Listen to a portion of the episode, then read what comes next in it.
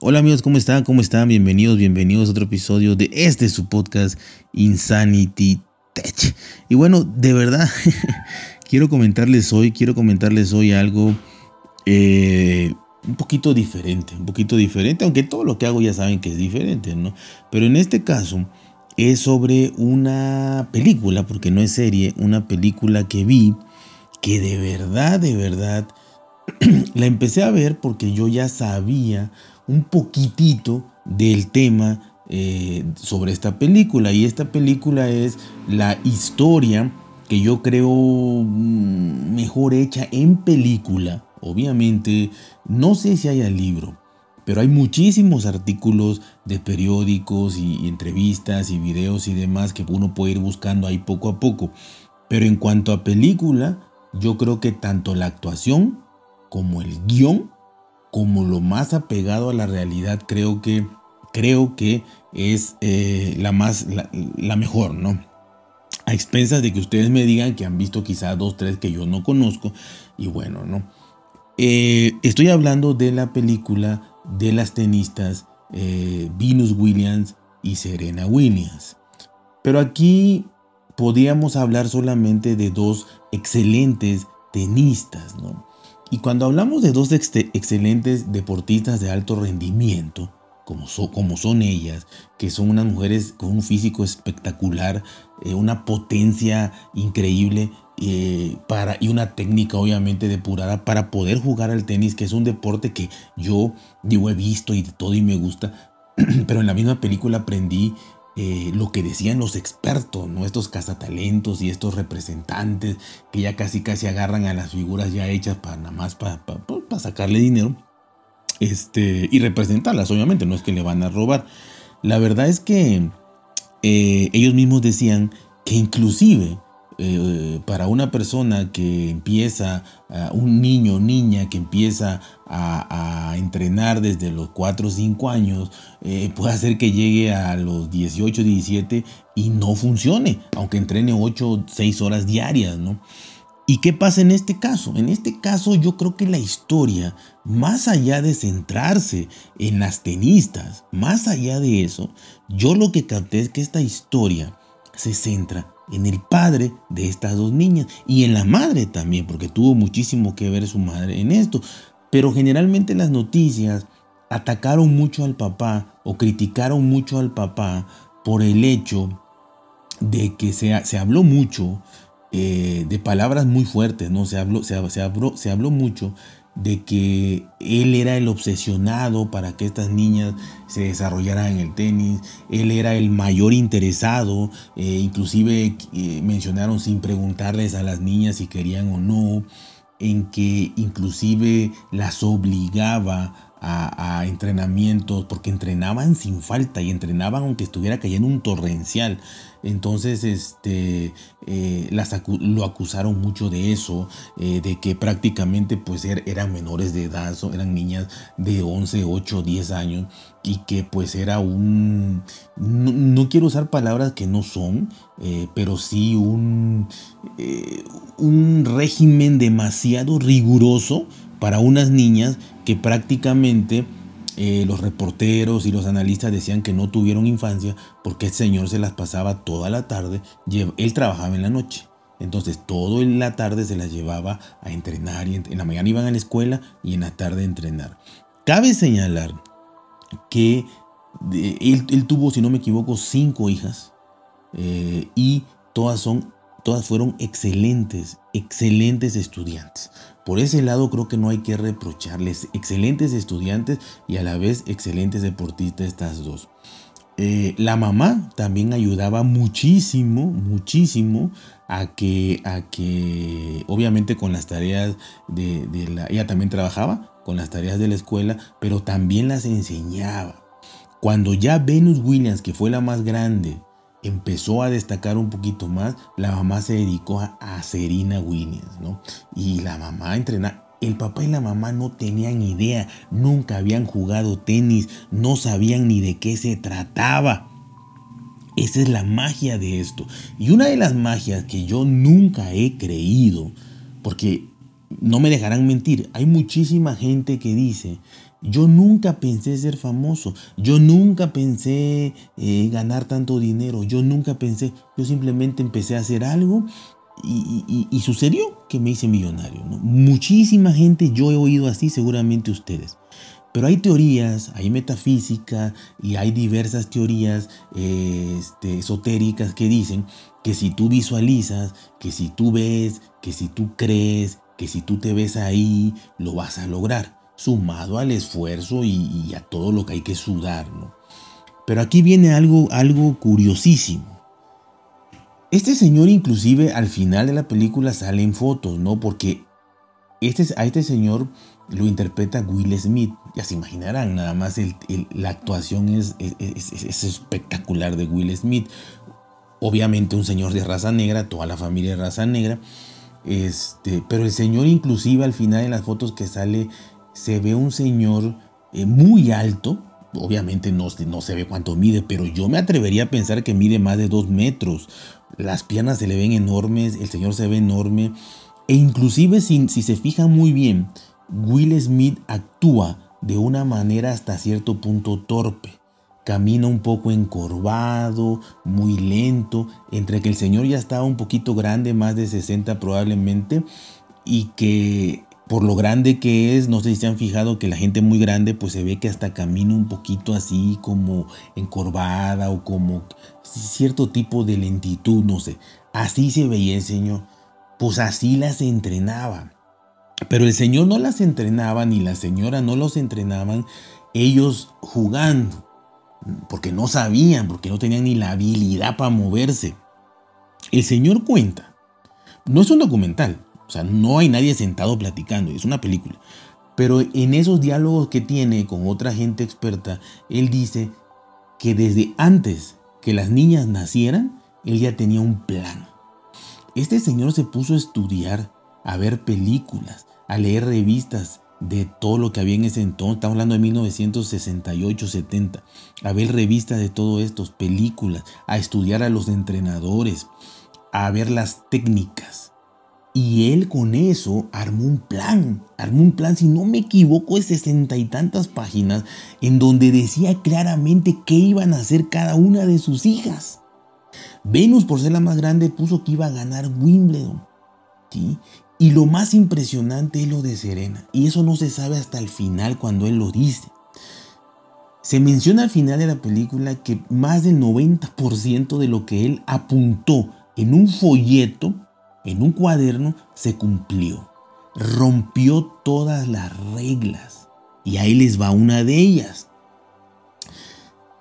Él era pobre, negro. Su infancia, no muy lejana, a los 40, 50 años atrás, su infancia la había vivido con el problema del Ku Klux Klan, con el problema de que los negros no podían tocar a los blancos, con el problema de que los golpeaban, de que si no eran esclavos ya, porque estaba abolida la esclavitud, pero sí eran tratados como de quinta clase. No podían hablar a los blancos, no podían entrar a los mismos lugares los blancos, etcétera, etcétera. Lo golpearon hasta el cansancio, blancos ahí y demás. Entonces, inclusive en la película lo golpean un par de veces ahí. El señor ni se defiende. Entonces rompió las reglas. ¿Cómo rompió las reglas? En el aspecto de que él iba con su folleto y su plan. Él tenía un plan que no salió de ahí nunca.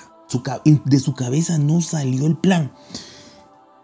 Y era obviamente sumamente terco. Tienes que ser sumamente terco para llevar a cabo un plan totalmente absurdo. Me acuerdo que fue con un representante porque él no podía pagar clases de tenis, ni un club de tenis. Entonces él los entrenaba en una cancha que había pública en un parque de su colonia, de su barrio. Era un parque que pues no era el piso adecuado ni nada. Probablemente las medidas sí y demás, pero ya saben, entre que descuidado y que había más gente y que todo, y que ahí habían maleantes y demás, ahí los entrenaba. Entonces él dijo, ya es hora de que mis hijas vayan a entrenar con un entrenador, pues yo no puedo pagar. Entonces, como hizo su plan, él fue a ver a muchísimos y les dijo, mira, mis hijas, pero así, sin ningún desparpajo, él llegaba y decía, mis hijas, pero así encorvadito, así como que, no tímido, porque hablaba bien, pero se veía raro, ¿no? Y decía, miren, mis hijas, mi hija va a ganar Wimbledon, mi otra hija va a ser la mejor del mundo, así, así. Y se le quedaban viendo, ¿no? Y ahí es donde uno de ellos le dice, de los más famosos, le dice, mira, ni aunque tuvieras, o sea, hay gente que ni aunque tenga las posibilidades económicas de sobra para mandar a si tiene 5 hijos, a sus 5 hijos, a entrenar todos los días con el mejor entrenador, es el 99.9% de probabilidad de que no sean jugadoras profesionales, de que nada más jueguen porque les gusta el tenis y ya. Y ahora tú vienes a decirme que 2 de tus hijas, sin entrenamiento y que los has entrenado tú, van a ser campeonas de Wimbledon y van a ser las mejores del mundo. Te felicito por tu sueño, pues estás loco, hermano. Y así lo iban corriendo todos. Lo más curioso de todo es que tú en la película no te vas dando cuenta cuál es su plan realmente, o sea, qué página sigue de ese plan, hasta que logra las cosas y te vas dando cuenta de que él quería exactamente que pasara eso. Él quería que pasara eso. Si alguien lo rechazaba, él lo tenía planeado que esa persona lo iba a rechazar. Y quien lo aceptaba, él tenía planeado que esa persona era la que él quería para que entrenara a sus hijas. Impresionante. Había una tenista en ese momento, no me acuerdo el nombre, pero era Capriati. Él quería ese entrenador y tuvo ese entrenador. Pero era un dolor de testículos. O sea, iba y decía y jodía y no le paraba la boca. O sea, inclusive cuando John McEnroe y alguno de ellos, el entrenador de John McEnroe, lo entrenó, pero no lo aguantaban porque hagan de cuenta que el entrenador le decía, párate derecha. Y él le decía, no, párate abierta como lo hemos entrenado toda la vida. Y el entrenador así de que, bueno, me está haciendo caso a mí o usted. Y ya se callaba 2 minutos. Y otra indicación, él decía, no, pégale más fuerte. Pero lo aguantaban. El caso es que cuando llegó al entrenador de Capriati que él quería, le vendió la idea. Obviamente con el hecho de que les decía, vean jugar a mi hija. El caso es que solamente aceptaron que iban a entrenar a Venus, que era la más grande, obviamente era más grande, más potencia y demás, porque Serena también jugaba muy bien, pero él era la más grande y dijeron, bueno, esto es costoso, esto es caro, vamos a entrenar solo a Venus de manera gratuita. Bueno. Después que primero le entrenó, si no me equivoco, el entrenador de McEnroe. Todo esto lo estoy diciendo así al recuerdo. Esta película la vi hace más de 15 días. Entonces, ya saben que no hago guión ni nada y me gusta contarlo más así natural, según yo. O irresponsable, como le quieran llamar. El caso es que, si no mal recuerdo, de ahí él dejó al entrenador que le había hecho favor en un inicio, que era el entrenador de McEnroe, si no me equivoco, o de Pete Sampras, uno de esos. Él lo dejó porque ese era su plan. Su plan también era así de que voy a agarrar a este y luego lo dejo. Se fue y conquistó, y convenció al que entrenaba a Capriati. Y este señor le dijo, bueno, porque ellos vivían en Compton, California. Y el señor de Capriati vivía en Florida, o sea, al otro lado. Entonces le dijo, bueno, llegaron a su casa, se sentaron y le dijo, ok, nos vamos a llevar me voy a llevar a Serena a entrenar y ahí les voy a ir mandando los videos, los avances y todo. Y el señor le dijo, no, nos vamos todos o no va nadie. Cuando todavía le estaba pidiendo el favor, cuando no le estaba pagando. Y el otro, entre sorprendido y demás, le dice, bueno, quieren ir todos. Pero no dejaba hablar, decía, es que sí, ya vamos todos, mire, consíguenos una casa rodante y no sé qué. Y el señor así como casa rodante y voy a alimentar a toda esta familia. Y bueno, el caso es que se lo lleva. Les dan casa, comida, todo allá en Florida. Y el señor, el entrenador le dice, mira, la única forma de que todos en la historia del tenis, del deporte moderno, todos los que han llegado a ganar, a ser profesionales para empezar, a ser profesionales, aunque nunca ganen nada, pero todos los que han llegado a ser profesionales y más los que han llegado a ganar, todos empiezan en unos torneos que se llaman torneos juniors. Así empiezan todos. Hay por edades, como en el fútbol. Vas a empezar en quinta división, de 10 a 12 años, de ahí pasas a cuarta, de 12 a 15, y así, hasta que llegues a primera. Bueno, es forzoso. Y le dijeron, nunca nadie ha sido profesional sin empezar aquí. Y además, empezando aquí, además de que te fogueas, de que te conocen, vas a ir agarrando patrocinadores, que es lo que quieres. Van a llegar marcas deportivas, van a llegar representantes, y aquí tú vas a agarrar tanto dinero para mantenerte en esto, como el ir avanzando, y así vas clasificando a los torneos profesionales cuando llegues a ser profesional. Pues bueno, el señor le dice, a duras penas aceptó que entrara como a 2 torneos juveniles. Los ganó todos. Venus Williams, lo ganó todos. Pero de ahí dijo, ¿sabes qué? Mi hija ya está cansada. Ya se cansó, la veo agotada. Decía, la veo agotada, está jugando aquí, no gana nada, dinero, le gana a todas. No le veo caso. Así que sácala, por favor, y va a jugar hasta que sea profesional. Y ahí pues la pugna y el otro, pero es que nadie lo ha logrado, tú estás loco, ¿cómo es posible? Tiene que llevar este seguimiento, tiene que ir por todas las selecciones, por todas las categorías hasta que llegue a profesional. Nadie nunca ha llegado a profesional. Pues mi hija no va a jugar hasta que llegue a profesional. Y como le hacían sus gustos a fin de cuentas, o no sé qué tenía ese señor. Resulta ser que la primera mujer en la historia que se retiró de los juniors fue Venus Williams. No jugó durante 3 años y medio los torneos juniors, no jugó. ¿Qué hacía? El señor dijo, ¿sabe qué? Va a entrenar todos los días los 3 años más duros. Y los 3 años y medio que no jugó junior se dedicó a entrenar, pero entrenar sola, entrenar con su entrenador. No tenía competencia, no sabía lo que era un estadio lleno, no sabía nada. Entrenaba durísimo y mejoraba obviamente tremendamente, pero solo con su entrenador, con pelotillas tiradas, con esto y el otro, todo controlado. Esto es muy importante, todo controlado. Bueno, ¿Cuándo? La logran inscribir a un torneo, su primer torneo ya como profesional. Tenía entrenador, pero no tenía representante, no tenía marca deportiva, no tenía ni uniforme, no tenía nada más que lo que compraba, pero no tenía patrocinadores. Su primer torneo profesional a los 14 años de Venus Williams, 14 años, ¿sí? 14 años. Le toca el primer partido con una tenista, obviamente ya profesionales, todas clasificadas en el ranking mundial, todas buenas, en el US Open.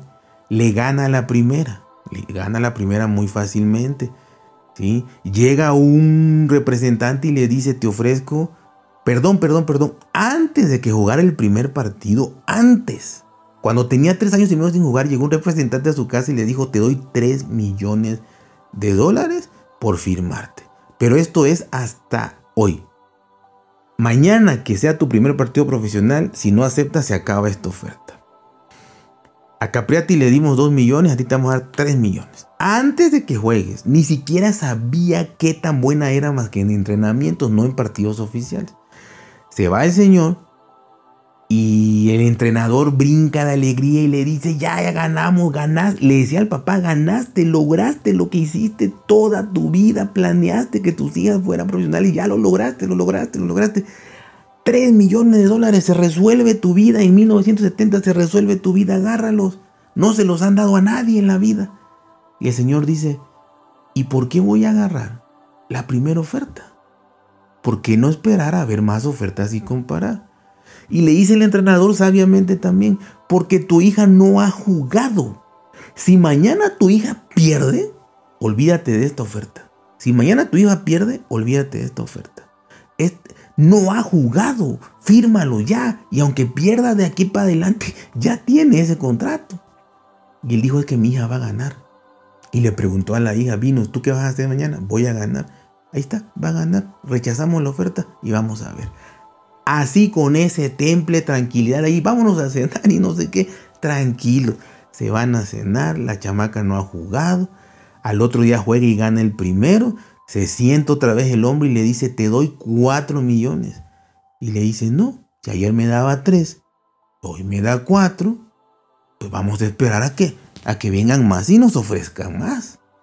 Y el entrenador ya estaba vuelto loco, se jalaba los pelos, decía que, pero lo aguantaba.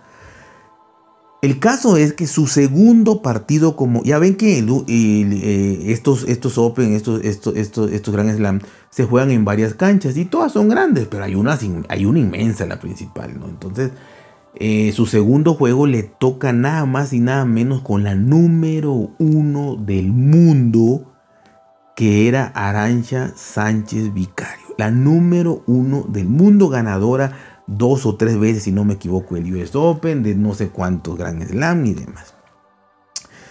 La niña Venus no está pues muy nerviosa, aunque sí cuando sale y ve 3 años y medio sin jugar, y había jugado solo un partido anterior. Ve ese estadio repleto, siente el nervio, pero lo controla perfectamente. El caso es que le va ganando 2-0 tranquilamente, o sea, casi 40-0, 40-0, tranquilamente. Y así, 2 sets, o sea, iban el primero 2, les había ganado, sí, 2 sets, ¿no? 2 sets, del primer, o no me acuerdo, es que no me acuerdo cómo sean las puntuaciones, pero el caso es que le iba ganando brutalmente, o sea, brutalmente. Ya le había ganado un set, y le estaba ganando 3-0 el segundo. O sea, ya le faltaban 2 sets para que le ganara a Arantxa Sánchez Vicario. La gente vuelta loca. Inclusive hay una escena donde no sé si pasó. Quiero ver el partido oficial. De verdad lo quiero ver. Porque la niña, la Serena Venus tenía 14 años. Imagino que Arantxa Sánchez por lo menos 18 o 20 habrá tenido. Quiero pensar. En una de esas se voltea Arantxa con su entrenador y dice, es una locura, algo así como que es una locura. No le podía contestar ni una sola pelota. La única manera que Arantxa Sánchez fue muy inteligente, con la inteligencia que te da la experiencia, y supo que la única manera de ganarle era ponerla nerviosa. Sabía que era una niña de 14 años. Sabía que tenía 3 años y medio sin jugar. Que no se había fogueado en grandes escenarios. Que no se había fogueado con personas reales, con competidoras reales. Y en el tenis tienes la oportunidad de pedir permiso de ir al baño. Aunque el juez no va a saber si tienes ganas o no. Nada más llegó y le dijo, voy al tocador. Estaba en la lona. Se va al tocador, tarda 9 o 10 minutos. El papá los contó, 9 o 10 minutos. La niña se vino abajo. Venus se vino abajo. Cuando regresas, Arantxa la acabó. Remontó ese 6-3 y el otro creo que ganó 6-2. Y ya fue, o sea, ganó, avanzó a la siguiente ronda. Pero Venus ya lo había hecho. La inmensa mayoría de la gente de ahí, si no toda, ya bucheaba a Arantxa, ya, por lo menos la película, ¿no? Por eso quiero ver el partido oficial real. Se dio cuenta de que lo habían hecho para desconcentrar a la niña, pero que la niña le estaba dando un repaso. El caso es que saliendo de ese partido que perdió, le ofrecieron Nike le ofreció $14 millones por vestir Nike, $14 millones, más otra millonada de representaciones, más otra millonada de no sé qué, más de $100 millones.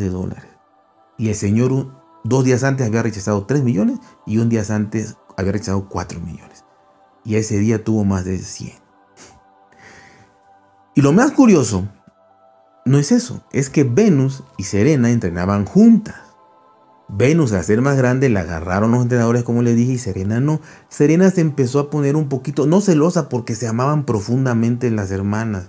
Vivían de verdad bien, eran excelentes alumnas del cuadro de honor, se amaban, los padres eran muy generosos, daban todo por ellas.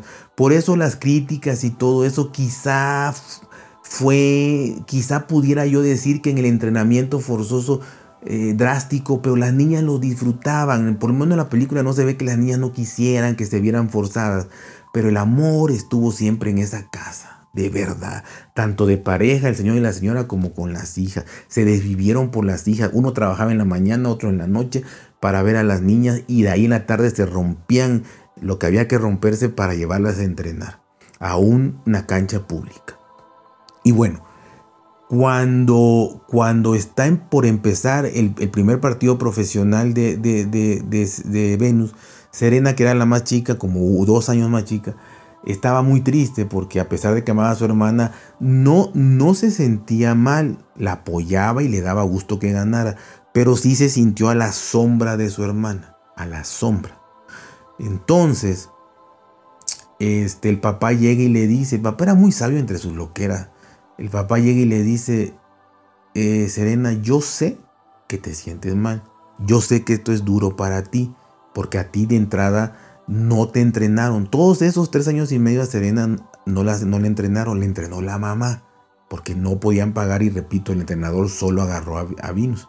Entonces Serena le entrenó la mamá, le dijo, hija, yo sé que esto es muy duro para ti, sé que has vivido a la sombra de tu hermana Venus, ¿sí? Yo planeé, tengo mis planes, tengo mi folleto, mi libreta que escribí antes que nacieras. Y te voy a decir una cosa, a Serena la programé para que ganara Wimbledon 3 veces y otros torneos. Pero a ti, tu historia en mi libreta, si la vas a ver, dice que tú vas a ser la mejor jugadora.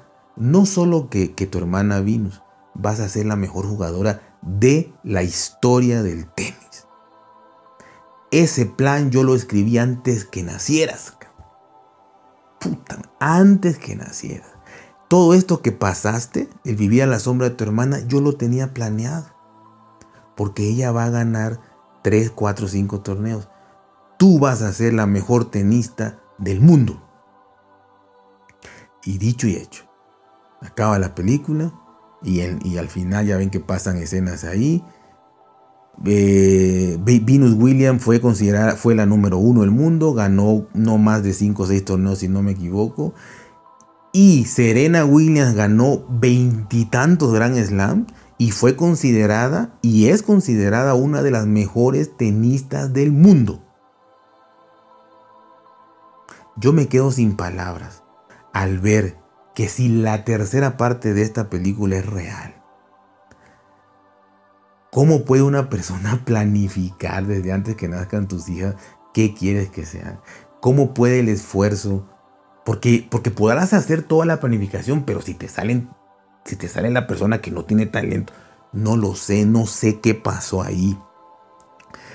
Pero lo impresionante para mí no es que 2 niñas hermanas, que ya es diferente y que nadie daba por hecho que sucediera, afroamericanas en ese momento, fueran exitosas y las mejores del mundo, y lucharan en varios Grand Slam, las finales, para ver quién ganaba, ¿no?